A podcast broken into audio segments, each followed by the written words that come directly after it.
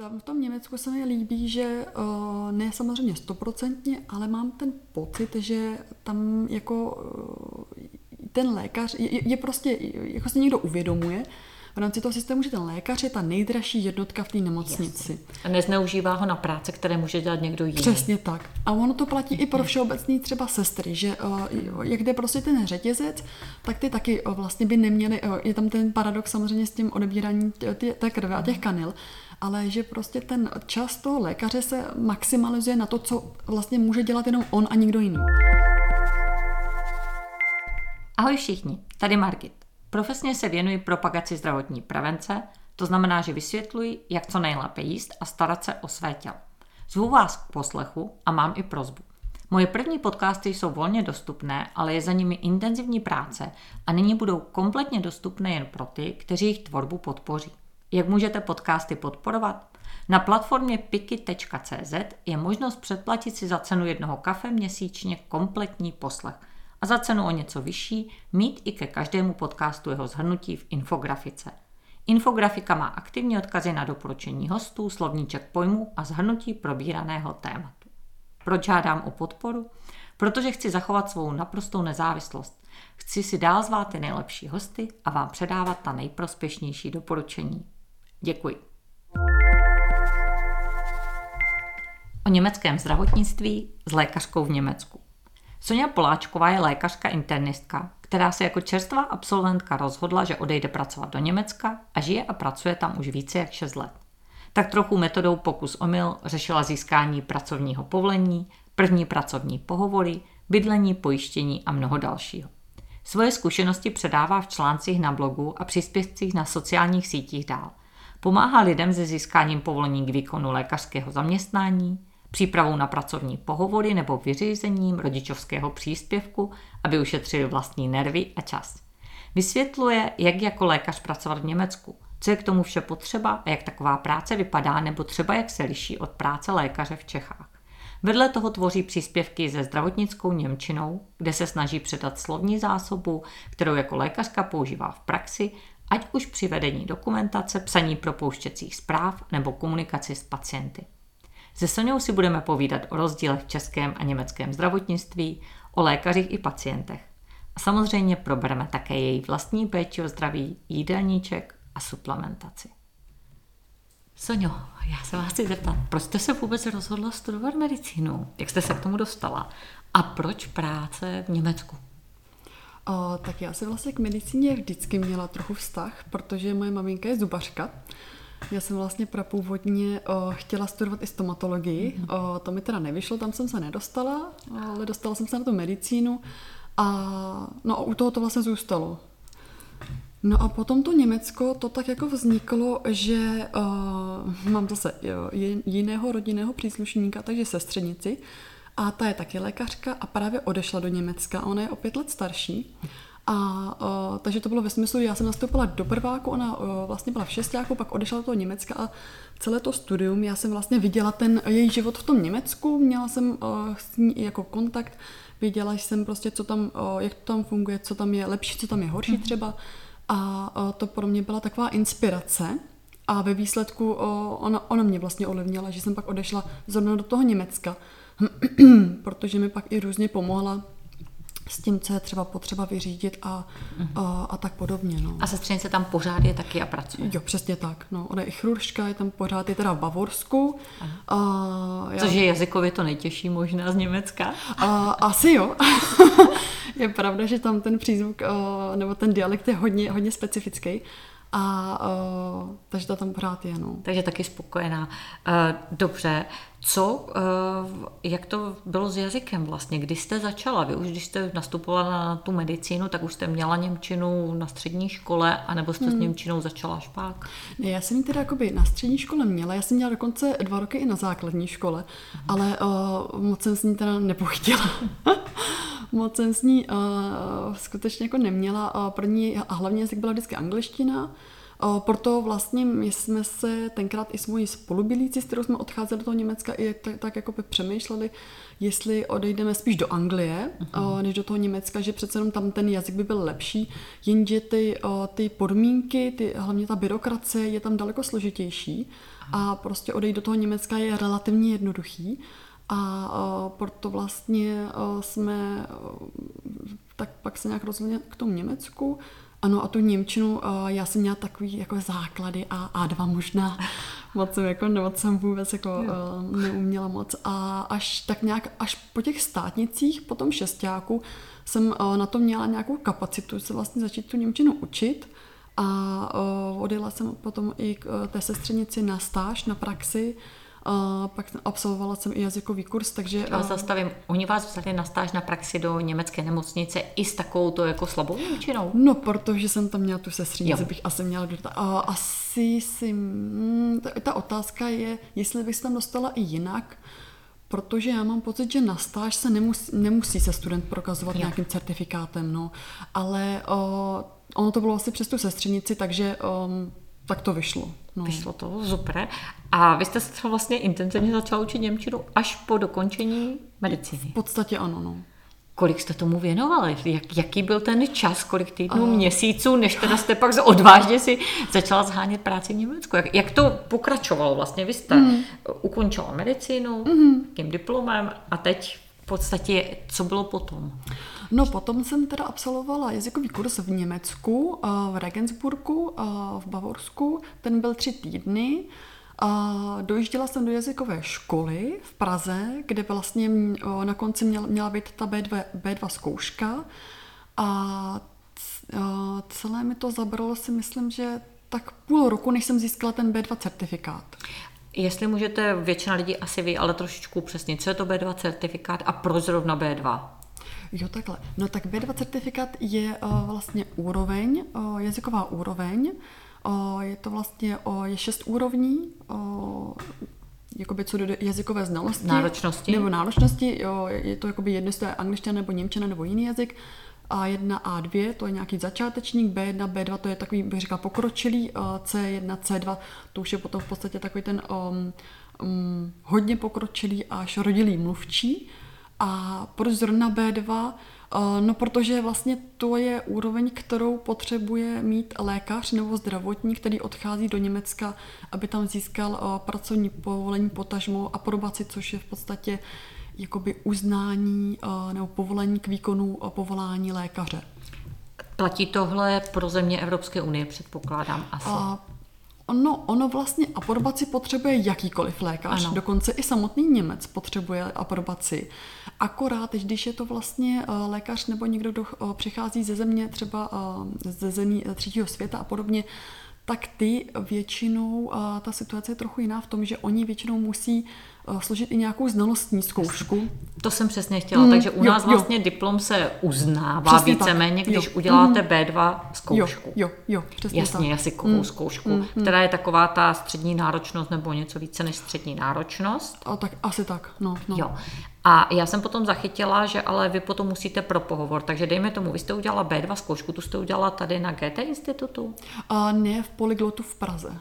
V Polyglotu v Praze, mm-hmm. takže dá se z Česka vyřídit tato zkouška poměrně jednoduše, na online se dá všechno najít. Přesně tak. E, udělala jste zkoušku, potom následovalo co? Vy jste posílala nějaké, nějakou žádost o uznání vlastně tady těchto materiálů do Německa, na jaký úřad a co přesně jste posílala? Uh, ono vlastně záleží, v jaké spolkové zemi člověk uh, žádá, takže vždycky na ten konkrétní úřad se zasílá ta dokumentace, to se vlastně lze vyhledat i na internetu, co o, a v jaké formě. Takže vy musíte vědět, do které části Německa chcete jít pracovat, Podstat... žádat o ano, pracovní ano, povolení. Ano, ano, ano. To je zásadní. Tak. První si rozmyslet, nejde to do Německa jenom, ale rozmyslet si přesně do které části a podle toho, jako ty konkrétní kroky. A, ano, přesně tak, ačkoliv a, to povolení, potom ta aprobace je potom vlastně platí všude. Okay. A ve výsledku ono je to o tom, že prostě nemělo by se stát, když vím, že chci do, do Bavorska, tak žádat v Sasku. Mělo by to být o tom, aby ten uh, úřad prostě uh, vyřizoval ty žádosti, které prostě tam spadají.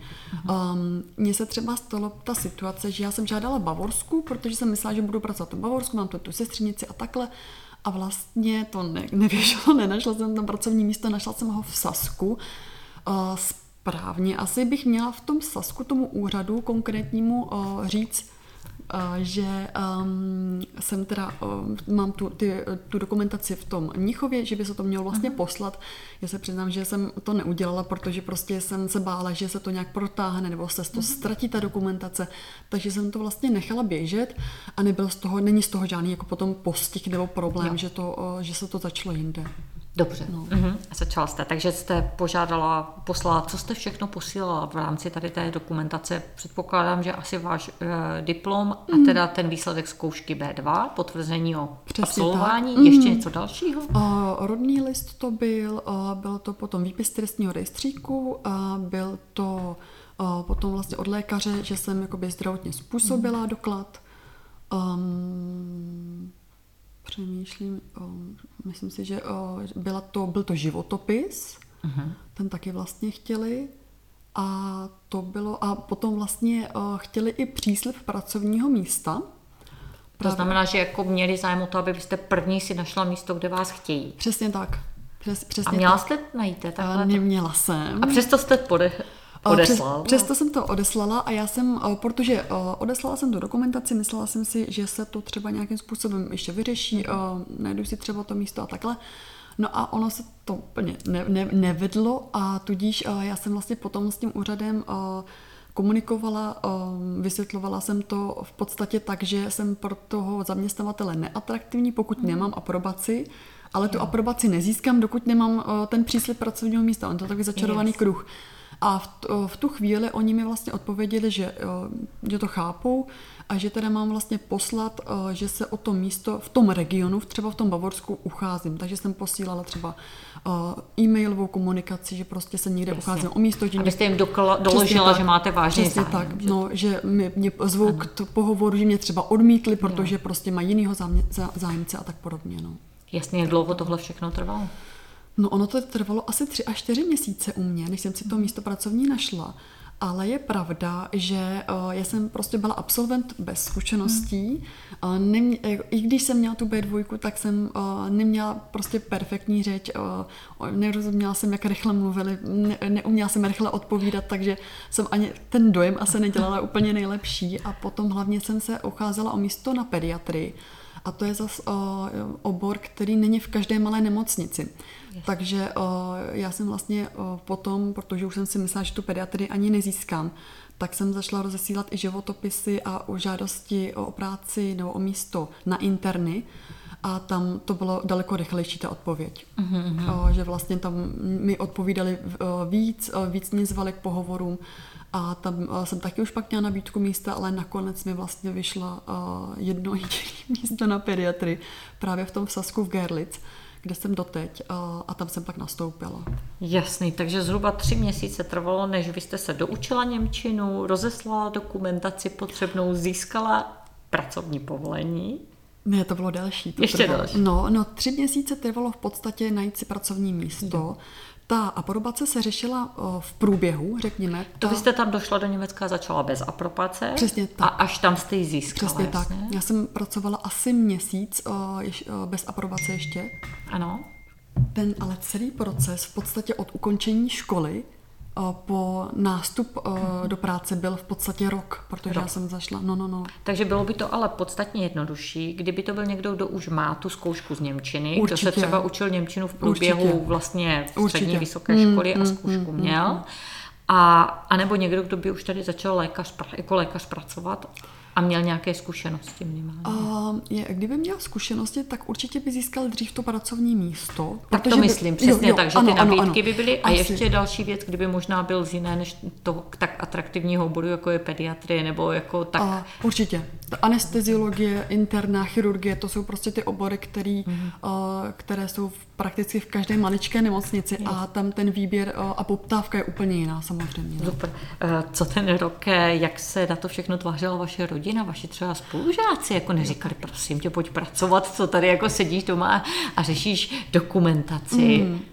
Uh, no, já se přiznám, že uh, asi tím, jak je moje maminka taky lékařka, tak ta vlastně v tom uh, neviděla nějak extra problém. Trochu se, trochu se bála vlastně uh, moje tchýně, jako hmm. maminka od manžela, a to jsme ještě nebyli sezdaní, tak ta se trochu bála, protože to pro ní, uh, ona si spíš bála, co tam bude vlastně ten přítel nebo ten manžel uh, dělat.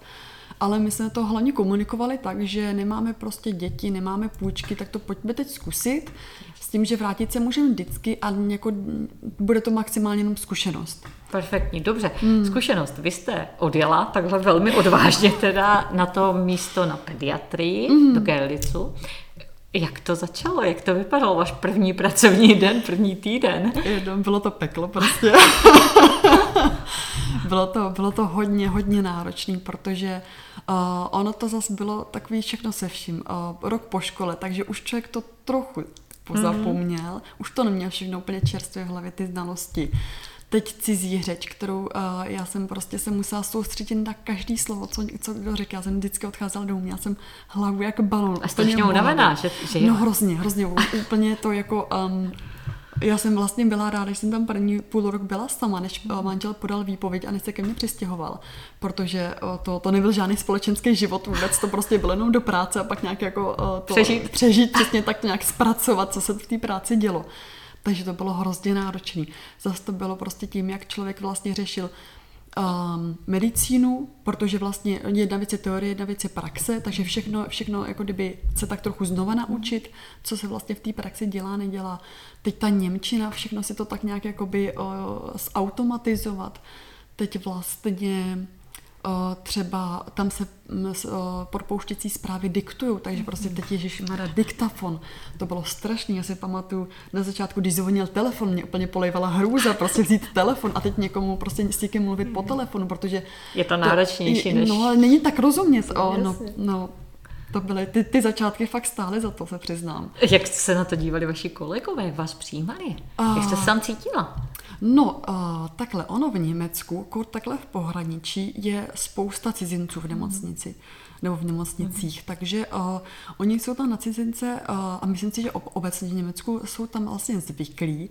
Uh, dokonce uh, takhle v tom českém pohraničí na Čechy, uh, my tam třeba máme strašně moc polských uh, kolegů, mm. protože to vlastně město je um, rozděleno hranicí, ono je částečně v Německu a částečně v Polsku. Takže uh, tam si myslím, že ten problém, jako že bych byla cizinka, nebyl.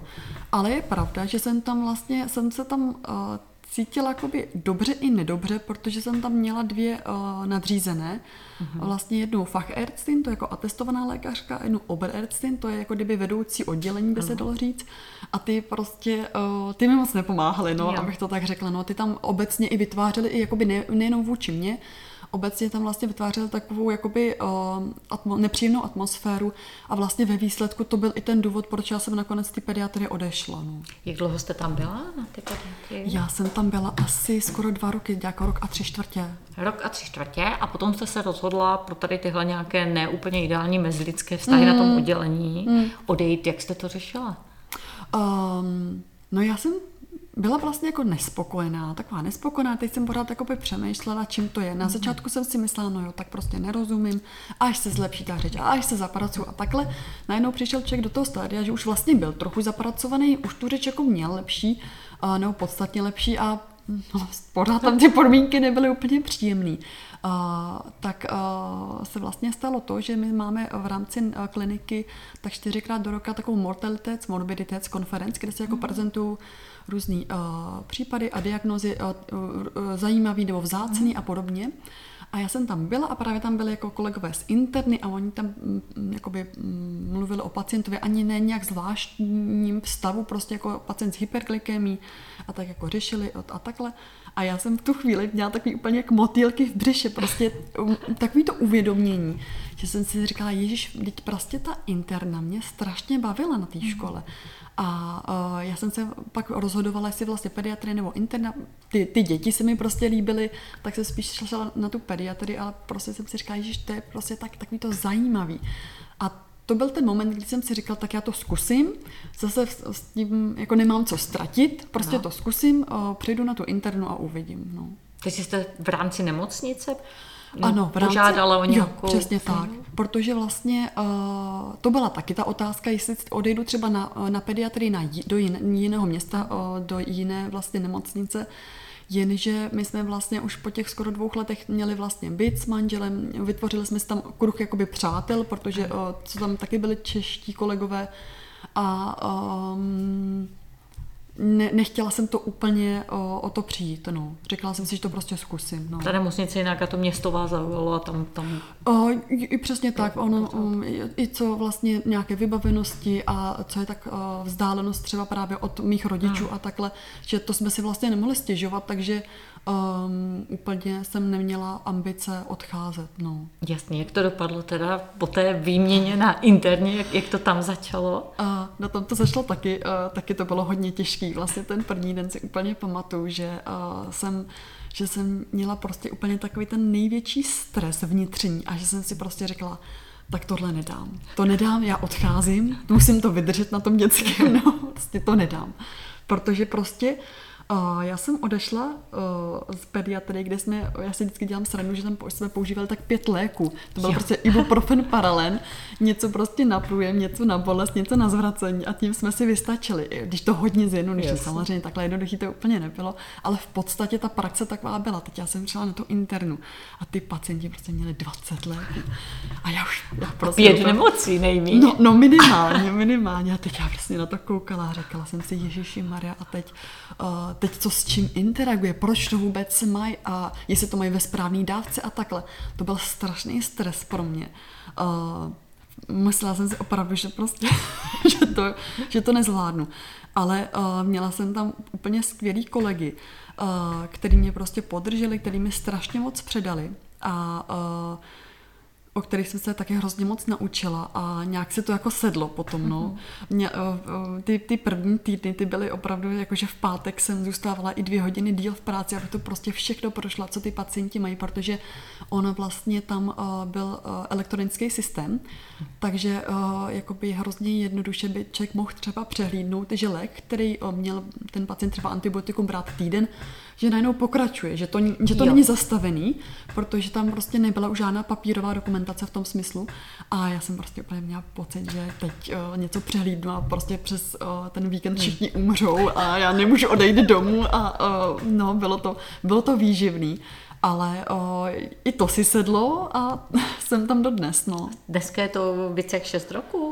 A já jsem, to bylo v roce 2018 a mezi tím jsem teda ještě byla na materské, ale mm-hmm.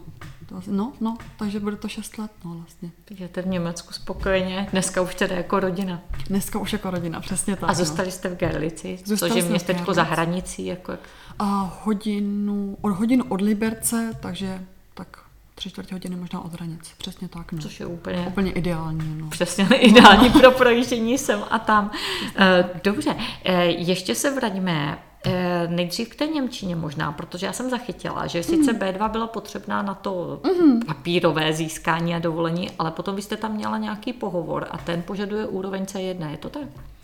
No ono to je vlastně tak, že v rámci té aprobace člověk musí předložit certifikát B2 ale ještě v rámci toho procesu je právě ústní zkouška. Uh-huh. Tu organizuje lékařská komora, vždycky té dané spolkové země a je to v podstatě zkouška z odborné Němčiny je. na úrovni C1. Jasný. Hmm. Takže vy, jakmile pošlete, odešlete ty papíry, tak Přesně vy dostanete tak. i pozvání na nějaký ústní Přesně pohovor. Tak. Jak ten vypadal? Já jsem měla štěstí, já jsem ho nemusela absolvovat. No, měla jsem štěstí, když jsem vlastně žádala o aprobaci, tak v tom Bavorsku. To byla jedna z posledních zemí, která tu povinnost ještě neměla. Ale třeba to Sasko, kde jsem pak odcházela skutečně pracovat, už tu povinnost mělo. To znamená, že se zpřísnily ty podmínky jazykové, dá se trošičku říct. Přesně tak. V roce 2016 tak nějak o, to tak probíhalo, že vlastně ty spolkové země začínaly zařazovat i tuhle tu zkoušku ano. a, a od roku 2016 je vlastně v každé zemi. No, takže já jsem byla jedna z těch skutečně posledních, která to nemusela absolvovat. Mm-hmm. to je zajímavý. Eh, vlastně já mám zkušenost zase díky eh, dětem, synům, mm-hmm. kteří studují, studují v Německu na vysokých školách. Takže se tam dokonce zpřísňovalo uh, podmínky na přijetí na vysokou školu, mm-hmm. že byla uh, roky platila C1 nebo DAVTES a mm-hmm. zpřísnilo se asi před rokem na úroveň C2 vlastně musí být. Buď mm-hmm. DAVTES nebo C2. Jako, to, ale teda hodně, což je přísný. extrémně přísné mm-hmm. a asi nové si tímto prošli. Takže možná jenom pro všechny úplně, kteří plánují něco takového, tak fakt čím dřív se začnou učit německy, Určitě. tím lépe. Jako, mm-hmm. Stojí Určitě. to za to. Eh, není to jednoduché, ale my se o tom pobavíme, jak se k tomu dostat. Eh, možná hned teď začneme, než půjdeme dál k té medicíně. Co byste poradila? Jak se učit Němčinu? Uh, no, já bych se já bych poradila možná ze svých chyb. ano. Uh, mě nejvíc mi dal vlastně uh, ten jazykový kurz v Regensburgu. V Regensburgu ten v Německu. Fyzicky, takže, co jste byla na místě tři přesně týdny. tak, přesně tak. Uh, v tom vlastně cizím prostředí, kde nebyla šance se jinak domluvit, uh, krom možná angličtiny, ale prostě musel člověk skutečně tu Němčinu použít. A potom mi hodně po, pomohl i potom vlastně v praxi na to si tu Němčinu dál jako zlepšit lektor, výuka ve slovně jeden na jednoho, tak to jsou vlastně takové dvě věci, které bych určitě doporučila. Jakákoliv, jakákoliv stáž nebo praxe v Německu, prostě všechno takový, kde je člověk nucen uh, tu Němčinu nějakým způsobem prostě začít používat a uh, nemá nic jiného na výběr. No. Ano a mně se ale líbí, jak vy sama na, na svém webu doporučujete, že vlastně mm. vedle téhle takové nějaké oficiální výuky, aby lidi četli, dívali se mm. na mhm. filmy. Jako já mám pocit, že toho spousta lidí, co se učí jazyky, nějak úplně zapomíná a že je to jako fantastická možnost, jo, že poslouchat roky mm. může člověk poslouchat podcasty, filmy, filmy, mm, knihy. Podpůrnou léčbu, jak to říkám. Ano. No to určitě, to určitě. To jsem vlastně taky dělala přesně, koukat vlastně na německý filmy, německý seriály, poslouchat německou hudbu. A ono se to nezdá, ono samozřejmě, když bych uh, se učila jenom takhle německy, tak se německy nikdy nenaučím, ale vždycky tam člověk třeba chtí nějaký slovíčko a teď uh, uh, si ho třeba najdu ve slovníčku, co to teda znamená a takhle. Mm-hmm. Nebo jsem si třeba jako v hlavě spolu sama se sebou si v německy povídala a takhle. Nebo vždycky, když se třeba tak člověk jako podíval, tak se viděl nějaký předmět, tak bych to třeba řekla německy a snažila jsem se v tu Němčinu skutečně každý den nějakým způsobem po, použít, aspoň trošku, nebo nějakým způsobem s ní být v kontaktu. No. Jak to děláte dnes? Pořád ještě se díváte třeba přednostně německé filmy, německé knihy? A ne, to, to se přiznám, že ne. ne. Takhle, no, uh, já, my, my uh, moc nekoukáme na televizi jo. nebo obe, obecně na filmy. Uh, knihy, No, o, to bych řekla, že to je tak 50 na 50. O, mm. Já si o, cíleně si občas koupím něco v Němčině právě, abych si rozšířila tu, o, tu o, slovní zásobu zase o jiná mm. slovíčka třeba. Ale um, ono to je tak, tak on člověk prostě v tom 8 hodin, uh, minimálně jo. 8 hodin denně, tak pak uh, je zase rád, když přijde domů a uh, může tam uh, v tom mateřském jazyce se vyjádřit. Dobře. Eh, stejně, můžete předat pár tipů dobro na knihy a filmy, protože vím, že máte na webu právě úžasné. Já jsem mm. se smála a bavila, když jsem to četla, protože jsme vlastně všechno z toho viděli. Takové zajímavé filmy a jako v, Němec, v Němčině vznikají jako úžasné filmy, o kterých mm. se tady vůbec neví, tak jestli pár mm. tipů aspoň. Uh, mně se hrozně líbil uh, taková ta klasika Er ist wieder da Uh, takový, takový uh, hodně, hodně zajímavý film, ale i uh, hezky natočený, i, jako, uh, i, i vtipný a tak. A potom, uh, ona je to taková hloupá komedie, ale mi se strašně líbí. Uh, fuck you, Goethe. Ano. Uh, je to takový... Není, ono jsou dokonce snad dva nebo tři díly. Jsou tři díly, jsou tři díly. Jo, není to uh, nic duchaplného, ale prostě taková totální oddechovka a um, tak to se mi taky moc líbilo. A... Dobře, autorka nějaká, německá autoři knihy? Nebo jaký žánr nějaký oblíbený? Mm, a, asi ani nemám. Super, já předám. Charlotte Link, nej, nevaše německá nejúspěšnější uh, autorka kriminálních románů dneska. Oh, tak to taky A zase ještě tip pro lidi, kteří jsou v Česku. Samozřejmě dneska my můžeme kupovat knihy přes Amazon, mm. můžeme stahovat knihy, poslouchat knihy, což moc doporučuji. Mm. Ale uh, zjistila jsem, že dokonce i v Němčině, třeba i tato autorka, mnoho jiné jde koupit i v rámci uh, knihobotu, což Aha. jsou jako vlastně mm, oh. second hand knihy, dá se říct. Mm, takže může člověk takhle jako velmi jako výhodně mm. si získávat knihy a, a probírat ekologicky. Takže určitě doporučuju. Dobře, pojďme ještě teď trošičku stručně k tomu, jak to bylo těžké nebo lehký sehnat bydlení. Vlastně mm. teď vy máte tam dítě, to ještě asi nechodí do školky, nebo? Do školky by chodit mohla teoreticky, Aha. protože vlastně v Německu existují i jesle, hmm. už od 6 měsíců, ale uh, vlastně ještě je doma s manželem, tedy na uh, rodičovské dovolené právě, takže... Jasně, uh, takhle jste se rozhodli, jak to bylo snadné obtížné s bydlením? Um, já se přiznám, že nevím, jak to je třeba ve větších městech, ale ten Gerlitz je uh, na tohle relativně jednoduchý, protože ono dřív uh, to bylo uh, město snad se 70 tisíc obyvateli mm-hmm. a hodně lidí se odstěhova, odstěhovalo nebo odstěhovává ještě pořád do Drážďan právě mm-hmm. za prací, takže uh, tam, ta, tam je ta nabídka těch bytů relativně široká, takže tam je to do, konkrétně uh, jako jednoduché. Myslím si, že, mm. že to asi bude stejně, stejné jako v Čechách. Prostě někde je to mm, je jako podle toho, jestli to je větší město, Jasně. někde to je těžší, někde to je jednodušší. Tohle si musí jako promyslet každý, kdo něco takového mm. hledá, už i tyhle souvislosti, mm, protože mm, já vím, třeba zase naopak v Mnichově je extrémně těžké, extrémně drahé se no, ubytování. To, to věřím. Takže na to taky pozor. Dobře, a teď teda pojďme pojďme eh, k té medicíně. Jaké jsou rozdíly? Co jste zjistila, co si uvědomujete hlavní rozdíly mezi německým a českým zdravotnictvím? Hmm, um, pár, roz, pár rozdílů tam je. Uh, když bych to teda vzala jakoby uh, v té práci nebo z pohledu z té lékařky, tak uh, mě vlastně překvapilo, a uh, vždycky uvádím na, tom, uh, na těch sociálních sítích, že uh, odběry krve nebo zavádění kanil tam jsou právně v kompetenci lékaře, takže mm-hmm. o, o, právně to tam jako kdyby o, je práce lékaře. Což u nás dělá většinou sestra? O, u nás to dělá o, sestra a mám pocit, že to je jako kdyby její náplň mm-hmm. práce. V tom Německu je to práce takzvaně delegovatelná, takže se dá delegovat právě na další zdravotnický Takže ten lékař personál. může rozhodnout, ale je to jeho zodpovědnost. Um, v podstatě ano, no, v podstatě ano. Uh, nevím teda, jestli to je potom do důsledku, uh, když by uh, se něco stalo, jestli by uh-huh. on byl jako nesl tu zodpovědnost, to se přiznám, že to už je trochu právní otázka, uh-huh. ale uh, je to skutečně úkon, který může delegovat na uh, všeobecnou sestru, ale je to potom i trochu jakoby podle zvyklostí v tom, na tom pracovišti, když uh, třeba ta sestra má hodně práce nebo jich je málo a tak podobně, tak to skutečně přebírá ten lékař. Mm-hmm. No. Dobře. Další potom, to už jsem vlastně zmínila, to jsou ty zprávy, které se diktují. To je zase ta, ta pozitivní, uh, pozitivní změna nebo pozitivní rozdíl, že uh, tu zprávu já nadiktu na diktafon nebo diktovací uh, zařízení a přepíše mi sekretářka do psané formy do Wordu, klasicky. Aha. No, takže já tím hrozně šetřím čas, protože uh, místo zprávy, kterou bych psala, já nevím, 10, 15, 20 minut podle toho, tak ji mám třeba za pět minut hotovou, nebo i míň, podle toho, jak je dlouhá. Protože vlastně um, já tam jenom nadiktuju hodně, hodně stručně v podstatě jenom, co jsme s tím pacientem dělali, protože všechno ostatní už je taky v počítači. Ta sekretářka si vytáhne všechny uh, nálezy, všechny diagnózy, přebere třeba staré diagnózy ze starých prostě uh, propuštěcích zpráv a vyplivne mi prostě krásný, už prostě předělaný uh, kartu pacienta. Přes, přesně tak, nebo tu propouštěcí zprávu. Aha. Ještě s tím bonusem, že když já řeknu něco gramaticky špatně, takže ona mi to opraví.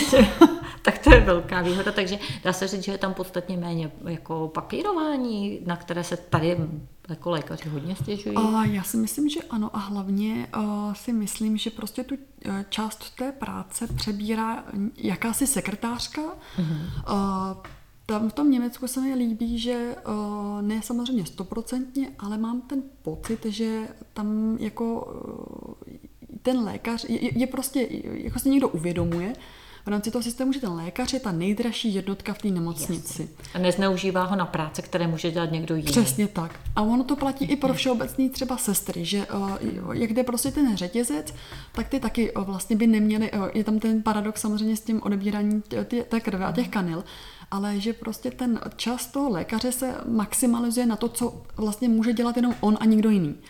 A, a aby ta, ty, ty peníze, které vlastně ten člověk stojí, aby prostě byly využity. No a to se mi na tom líbí, že prostě třeba to přepisování těch zpráv nebo jakákoliv byrokracie, že o, já to vždycky můžu něko, ně, někoho tím jako v úvozovkách pověřit do určité míry, samozřejmě něco musím i vyřídit já, ale uh, že prostě uh, není to o tom, že bych pak většinu dne dělala ně, něco, nějaký papíry, který prostě by mohl dělat i někdo jiný. No. Takže na většinu neděláte medicínu. Většinu nedělám medicínu, přesně tak. jako se mi taky líbí. A dává mi to logiku jako celkem. Myslím, no, že by to no, no. vyřešilo strašně moc i v, v Česku v dnešním nedostatku jako zdravotníků mm, na spoustě mm, míst, mm, mm, když mm. vidím. A já jsem něco podobného už zažila, když jsme se přestěhovali do Německa asi před 20 lety, jsme měli mm, dvě malé mm, děti a chodili jsme k pediatrovi a byli jsme úplně v úžasu, jak on pracoval tenkrát před 20 lety.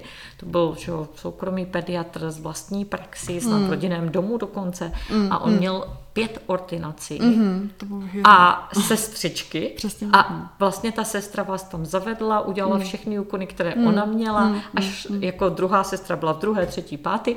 A on přecházel z první mm. do páté ordinace pořád do kolečka a udělal neuvěřitelné no, množství no, no, pacientů. No. A přitom jsem jako rodič měla pocit, že se nám věnuje, chápe nás a rozumí mm, nám, mm, jako, jo, mm, že byl mm, ochoten mm, naslouchat mm, a jako mm, bral toho rodiče, což mě další bylo úplně jako fakt partnera, že to nebylo, mm, no, řekla, mm, co to je za hloupost, jako, že to bylo takové, OK, vy chcete zkusit tohle, dobře, mm, zkusíme a za tři dny zkontrolujeme, kdyby jo, to mm, nefungovalo, mm, tak uděláme mm, něco mm, jiného. Mm, jo, a nechal vás používat ajurvédské kapičky do nosu mm, a, a nevím co, i když on nebyl vůbec žádný alternativní lékař, mm. byl to naprostý klasik. Mm. Ale byl, respektoval vlastně to rozhodnutí mm. rodičů v situaci, kdy samozřejmě nešlo o život, jako, mm. kdy se řešily právě ty běžné dětské potíže. A nás tam, my jsme tenkrát s manželem úplně zíhali na tuhle organizaci té práce, mm. jako, jak, mm. jak on hmm. toho obrovsky zvládl vlastně a přitom ještě byl víceméně v pohodě. Jako, mm. A bylo to příjemné to setkání, nebylo to, že byste měli mm. pocit, že teda jako nestíhá. Jako, jo, to, ty mm. sestry udělali tu Mm, přesně jinou tak. práci, možná jak vy říkáte, že tam byla i nějaká sekretářka, asistentka, která mm. dělala ještě další kus práce. Takže to dává smysl. Perfektní. Co ještě jiného možná jako v těch konkrétních léčbách jako lékařka? Mm, v konkrétní Jsou tam nějaké zásadní rozdíly, jako co se týče, mě třeba překvapilo, jak jste řekla až 20 léků, což byla určitě nadsázka, ale jako tak jo, tady tohle nadměrné předepisování a kombinace léku asi také jsou mm. běžné a ty komorbidity, kdy ty pacienti jako mají mm. diagnóz. A já si myslím, že to se asi... O, nemůžu se k tomu úplně vyjádřit, protože já jsem v České republice mm. vlastně nikdy ne, nepracovala. O, já si nemyslím, že ta léčba bude úplně jiná. Je možné, že třeba co se týče proplácení léků, um, že třeba v tom Německu to bude, nebude takový um, tlak na to, mm. že třeba tam se ta léčba prostě proplatí nebo nějaký dražší lék o, a ta pojišťovna to tolik třeba neřeší, je. ale přiznám se, že to bych asi, to, to se nejsem úplně moc jistá. No. Okay. Podívej... Určitě bych jako neřekla, že třeba ta péče obecně v. České republice horší, to bych asi neřekla. Jo, no, že to ne. je srovnatelná Určitě, péče. No. Jak to je v otázce nebo ze strany toho pacienta? Uh, no, já se přiznám, že uh, na vlastní kůži jsem uh, zažila uh, v pozitivním slova smyslu vlastně péči o těhotnou ženu, o, o, případně o maminku po porodu, mm.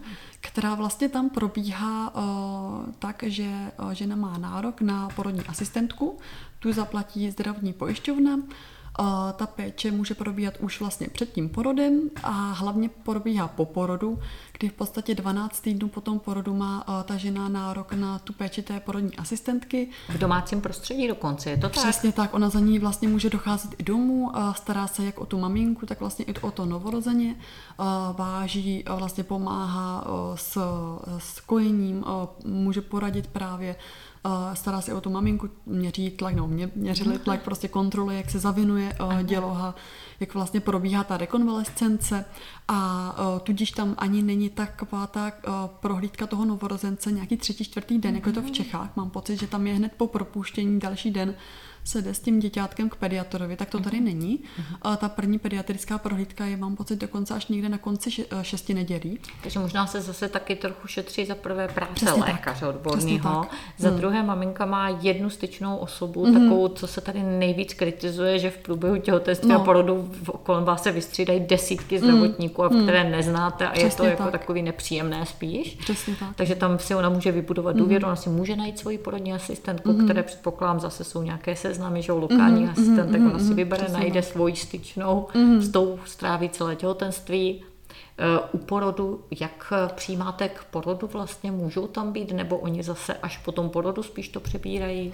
A já jsem jako lékař, se přiznám, tak zase nemůžu úplně říct. Já jsem vlastně tu svoji konkrétní eh, porodní asistentku měla domluvenou i k porodu. Každopádně vlastně porod tam vede porodní asistentka.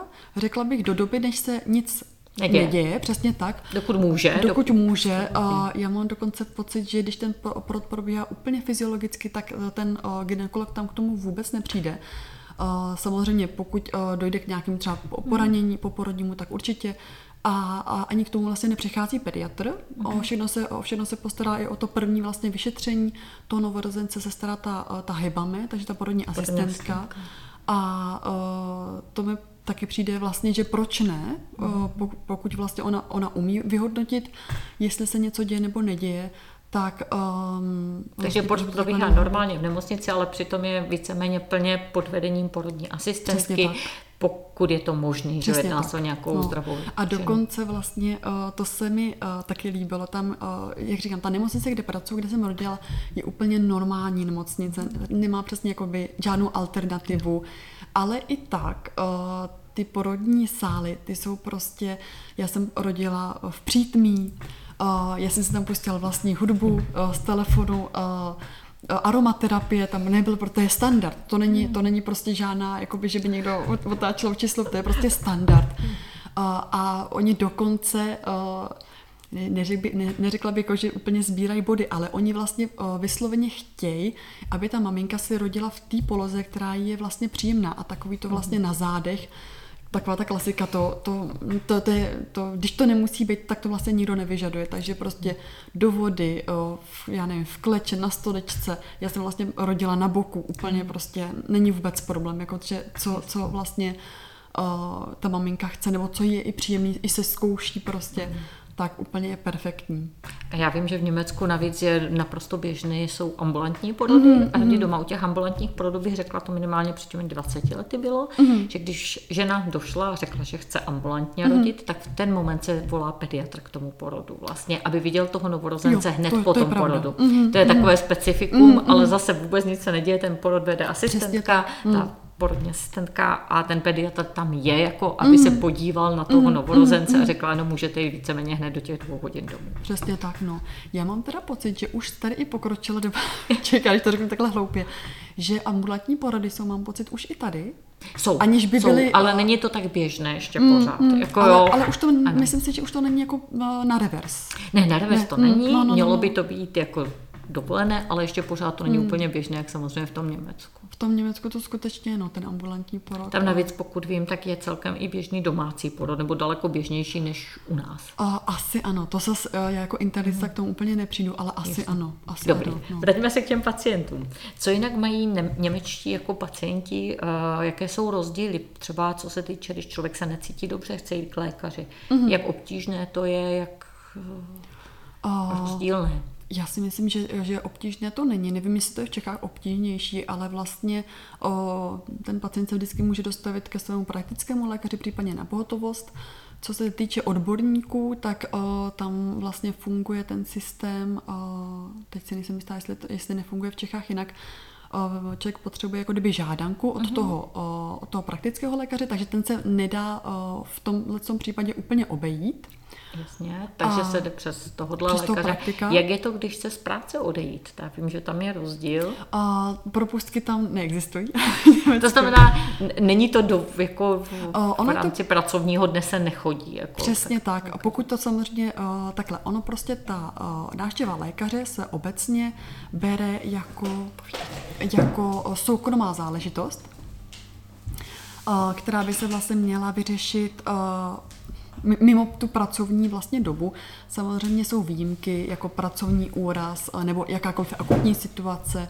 Uh, Mám pocit, když se jedná o nezletilého člověka nebo právě těhotnou ženu, mm. tak ta má vždycky vlastně právo odejít na nějakou pravidelnou kontrolu. Uh, Ale to, co známe vlastně v Čechách, já mám pocit, že propustka je nějak na 4 hodiny Ano. tak to prostě v Německu jako není. No. Takže vy chodíte vlastně ve svém čase, mimo pracovní Přesně dobu tak. k lékaři. Přesně tak. A je to možné, protože i spousta ordinací je otevřená vlastně delší dobu, než u nás obvykle. Mhm. Oni to mají vlastně i ze zákona, mám pocit, nebo z nějakého nařízení, to je uh, vyslovně, že do pěti, do šesti, dv- dvakrát do týdne musí mít uh, tu ordinaci otevřenou déle. Právě pro ty lidi, co třeba pracují každý den 8 až do 4 nebo takhle.